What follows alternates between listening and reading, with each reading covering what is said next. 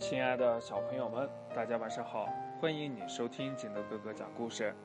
今天呢，景德哥哥给大家讲的故事叫《饥饿的小兽》。食蚁兽小兽呀，肚子饿得咕咕直叫，可妈妈不在身边，它只得呀独自去林子里找东西吃。啊，要是能找到蚂蚁就好啦！小兽呀，最喜欢吃蚂蚁，想给自己来一顿蚂蚁大餐。它一会儿呀翻开草叶子，一会儿呢趴在树干上，东瞧瞧西望望，仔细的寻找蚂蚁的踪迹。运气不错，它发现了几只蚂蚁。蚂蚁呀爬得飞快，小兽呢伸出爪子去抓，好不容易抓住一只，但是呢。这蚂蚁呀，却从它的爪子缝中间逃走了。小兽咽了一口哈喇子，继续寻找蚂蚁。很快呀，它又在一棵树干上发现了几只蚂蚁。小兽想要抓住它们，不料呢，这些蚂蚁呀，飞快地爬进了树洞里。嗯，我要挖开树洞，吃掉躲在里面的蚂蚁。小兽呀，伸出爪子，挖掘树洞，可是呀，树干太硬了，挖了好一会儿也没有将树洞挖开。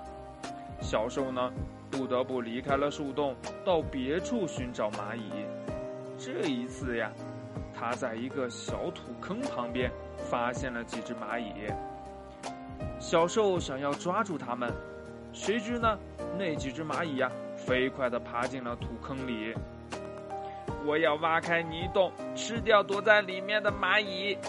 小兽呀，用爪子挖掘泥洞，可是泥洞太深了，挖了好一会儿也没有见到蚂蚁的踪影。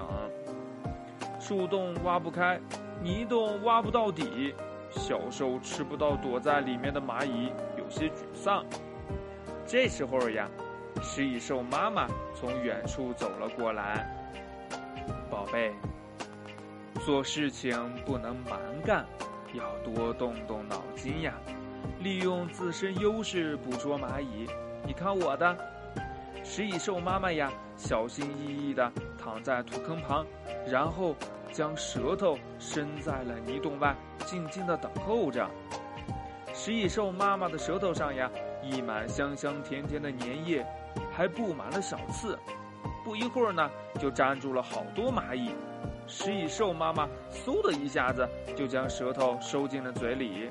哼，这方法真好，以后我就用这招吃蚂蚁。